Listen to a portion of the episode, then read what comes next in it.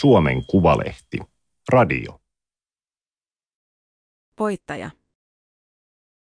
Maaliskuussa syntyy maailman isoin luonnonsuojelusopimus. Siitä saa kiittää myös suomalaista Laura Melleriä. Toimittaja Päivi Ängeslevä.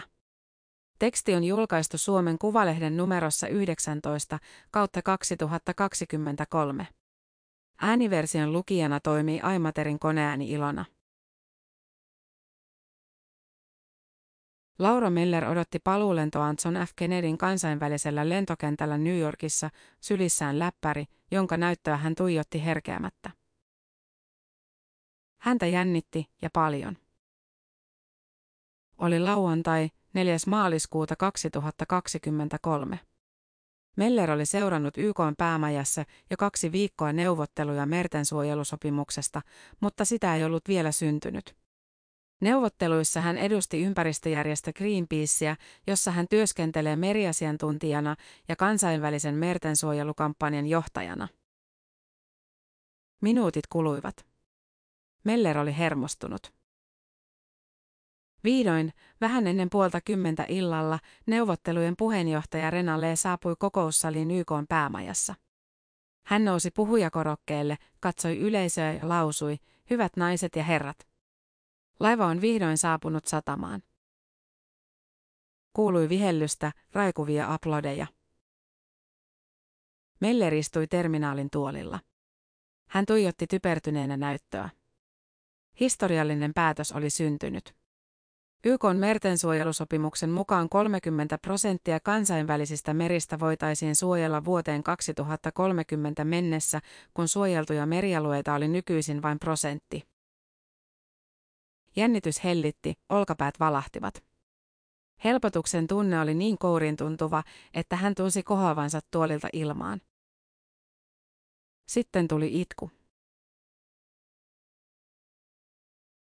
Meller ohittaa vessan, Olkiluoto kolmannen ja kävelee työpisteeseensä Greenpeacein Suomen toimistossa Helsingissä.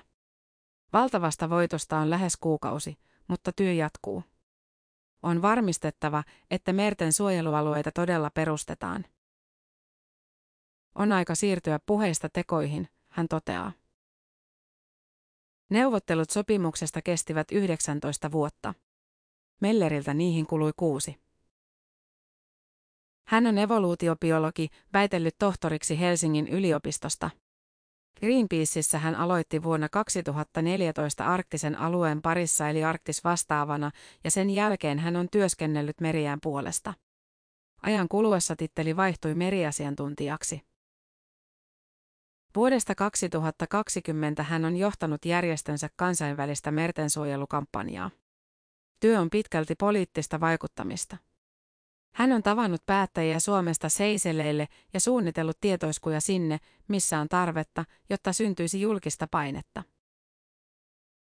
Greenpeacein vetoomuksen merten puolesta allekirjoitti yli 5,5 miljoonaa ihmistä. Meller tunsi harteillaan sen painon.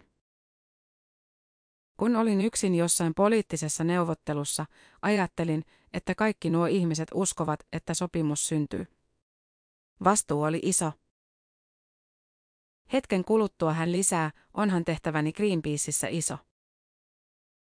Ja vielä, vuosien kuluessa minulle on tullut se tunne, että olen tehnyt oikeita valintoja ja päätöksiä. Olen saanut poliittisia päättäjiä asian taakse. Tuon hän sentään saa sanottua. Meller ei halua korostaa rooliaan Greenpeacein vaikuttamistyössä. Mieluummin hän puhuu meistä ja meidän työstä, vaikka näin. Meksikon ulkoministeri kiitti meitä suoraan siitä, etteivät hallitukset luovuttaneet New Yorkin neuvotteluissa. Syntyi maailman ison luonnonsuojelusopimus. Mikä voitto, hän sanoo. Voitoista Meller puhuu kursailematta. Hänestä ympäristön hätätila on planeetan kokoinen ongelma, joka on pilkottava sopiviin palasiin. Yksittäiset voitot ovat kuin virstanpylväitä matkan varrella.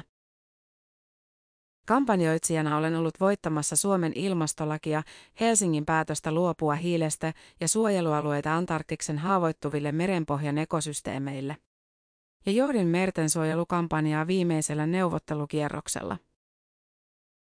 Suomen ilmastolaki ja Helsingin päätös luopua hiilestä ovat vuodelta 2015. Hanasaaren P-voimala lopetti hiilivoiman tuotannon äskettäin ensimmäinen huhtikuuta. Sulkemispäätös oli helppo ymmärtää, se oli järisyttävän konkreettinen voitto. Antarktiksella Meller kävi viime vuonna. Hän oli Greenpeacein tutkimusmatkalla eteläisellä jäämerellä. Hänet komennettiin tarkkailemaan lähestyviä jäävuoria, kun tutkijat kartoittivat sukellusveneestä merenpohjan haavoittuvia ekosysteemejä. Niitä löytyi seitsemän, ja ne suojeltiin. Konkreettinen tulos, selkeä voitto. Merenpohjissa oli koralleja ja sienieläinten kummallisia puutarhoja, joita kukaan ei ollut ennen nähnyt. Kampanjointi kuhunkin voittoon on vienyt vuosia. Ilmastolakiin kului seitsemän, Helsingin hiileen kolme ja Antarktikseen neljä. Työ Antarktiksella jatkuu edelleen.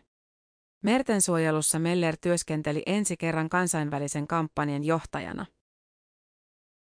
Hänestä johtaa voi vain, jos tietää mitä itse haluaa. Sen Meller oppi Suomen hevoseltaan Sonja Haktyltä eli Leidiltä.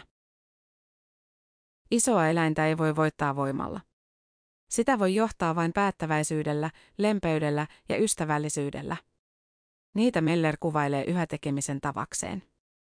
Kamppailuista hän lähtee vain niihin, joissa se, että olen oikeassa ja voitan, on tärkeää. Muut kamppailut jätän väliin. Syyskuussa 2020 Meller seisoi Greenpeacein aluksen Arctic Sunrisein komentosillalla pohjoisella jäämerellä ja katseli tajanomaista maisemaa ristiriitaisin tuntein. Meri oli avoin, jäätä ei näkynyt. Merijään piti alkaa huippuvuorten pohjoispuolelta, mutta tilanne oli muuttunut. Uusimpien satelliittikuvien mukaan jään reuna oli vetäytynyt alueelle, josta ei ollut karttaa. Sinne oli etsittävä toinen reitti, joten alus kääntyi länteen. Meller oli huolissaan. Arktinen alue oli lämmennyt neljä kertaa nopeammin kuin maapallo keskimäärin. Jään sulaminen teki uuden ennätyksen lähes vuosittain. Meller oli 36-vuotias ja pelkästään hänen elinaikanaan Arktiksen meriä oli kutistunut kahdella kolmanneksella. Jos jää sulaisi, Arktiksen eliöstä katoaisi. Kolmen päivän kuluttua Arctic Sunrise löysi merijään reunan. Meller katseli hylkeitä ja valaita, ajatteli ilmastokriisiä. Fossiilisista polttoaineista oli luovuttava. Valtameriä oli suojeltava teolliselta kalastukselta, öljynporauksilta, syvänmeren kaivoksilta. Mellerin ase oli kampanjointi. Oli ryhdyttävä töihin. Valokuvaaja halusi Mellerin Arctic Sunrisein keulakannelle, jotta voisi kuvata hänet Greenpeacein kampanjaan. Meller haki hytistään keltaisen lakanan, johon oli kirjoitettu isoin mustin kirjaimin. Fortum irti fossiilisista. Laura Meller halusi opiskella filosofiaa. Hänestä filosofia tuntui kiinnostavalta, kunnes hän pohti ajatusta tarkemmin.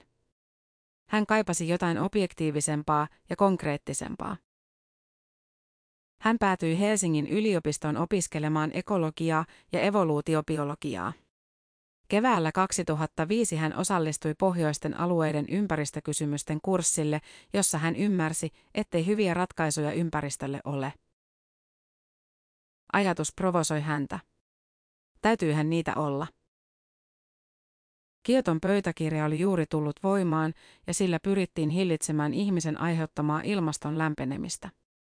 Meller kouluttautui maan ystävien ja muiden ympäristöjärjestöjen ilmastolähettilääksi, vieraili kouluissa ja puhui arkisista ilmastoteoista. Siitä, että turhat valot kannattaa sammuttaa ja keittokattilassa käyttää kantta. Nuorille juttelu oli mukavaa, mutta Meller tiesi, etteivät arjen teot ilmastokriisiä pysäyttäisi. Valta ympäristön pelastamisesta oli maailman päättäjillä. Nuo olivat ääripäät.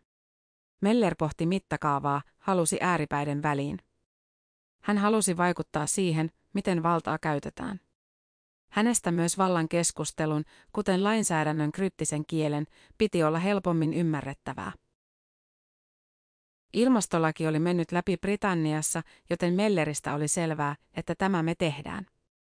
Suomessa symboliksi nousivat lumiukot ja työkaluiksi postikortit. Helmikuussa 2008 Meller teki lumiukkoja ilmaston puolesta Helsingin rautatientorilla, valisti ohikulkijoita ja lähetti kansanedustajille ensimmäiset postikorttinsa, joissa hallitusta velvoitettiin tieteen mukaisiin päästövähennystoimiin. Polttava kysymys kampanja oli alkanut ja Melleristä tuli sen ilmastovastaava. Tiistaina 22. syyskuuta 2009 oli kansainvälinen autoton päivä. Ilmastoelokuva Age of Stupid, typerysten aika, sai ensi iltansa kymmenissä maissa ja maailman päättäjät kokoontuvat YK ilmastohuippukokoukseen New Yorkiin. Meller halusi nähdä elokuvan. Ennen esitystä Greenpeace järjesti keskustelutilaisuuden, johon keskustalainen ympäristöministeri Paula Lehtomäki osallistui. Mitä voitte tehdä ilmastonmuutoksen torjumiseksi, häneltä kysyttiin. Kompostointi on ollut minulle jo pitkään hyvin rakas harrastus, Lehtomäki vastasi. Siis mitä, Meller ajatteli. Mittakaava oli pielessä, ministerin työkalut hukassa. Eihän ministerin kuuluisi puhua arjen valinnoistaan vaan keinoista, joilla päästöjä saadaan vähennettyä. Ilmastokampanja oli jatkunut puolitoista vuotta. Meller tunsi jo poliittisen päätöksenteon vaiheet ja tiesi, että tärkeät asiat oli saatava hallitusohjelmaan. Muilta aktivisteilta hän oli oppinut sen, kuinka julkista keskustelua saadaan nostettua. Pienikin voitto tuntui hyvältä. Vuoden 2011 hallitusohjelmaan kirjattiin mahdollisen ilmastolain selvittäminen. Mellerille se oli iso voitto ja saavutus, yksi virstanpylväs matkan varrella. YK mertensuojelusopimus oli syntynyt. Meller pyyhki silmäkulmansa, pakkasi läppärinsä ja lähti paluulennolleen New Yorkista. Kotimatka Helsinki-Vantaan lentokentältä jatkui autolla, sillä vastassa olivat hänen vanhempansa ja tyttärensä. Mellerillä ei ole omaa autoa. Hän syö kasvisruokaa, kompostoi. Perheen omakotitalossa on maalämpö. Pieniä arjen tekoja, mutta silti edes jotain. Kotipihalla Herttoniemessä hän kaivoi avaimiaan. Yhtäkkiä mieleen palasi ensimmäinen kerta, jolloin hän huolestui ympäristöstä. Hän oli kahdeksanvuotias, tyttärensä ikäinen. Hän oli juuri lukenut otsonikadosta. Otsonikerros oli ohentunut ja auringon ultraviolettisäteily oli lisääntynyt. Ihmiset olivat sen aiheuttaneet. Hän ymmärsi, että ihmiset olivat sysänneet liikkeelle jotain, jota ei voinut perua eikä edes hallita. Se tuntui pelottavalta. Äiti lohdutti, että tilanne ei ole niin paha, että ihmiset kyllä yrittävät tehdä jotain. Tuo sama tunne on noussut hänen mieleensä aika ajoin. Ensin ilmastokampanjassa, nyt YK-neuvotteluissa. Mutta jokin on muuttunut. Kampanjointi on osoittanut, että kovalla työllä tärkeitä asioita voi nostaa vallanpitäjien pöydälle. Voi vaikuttaa siihen, mihin maailma menee. Tämä oli Suomen Kuvalehden juttu, voittaja. Ääniversion lukijana toimi Aimaterin koneääni Ilona. Tilaa Suomen Kuvalehti osoitteesta suomenkuvalehti.fi kautta tilaa.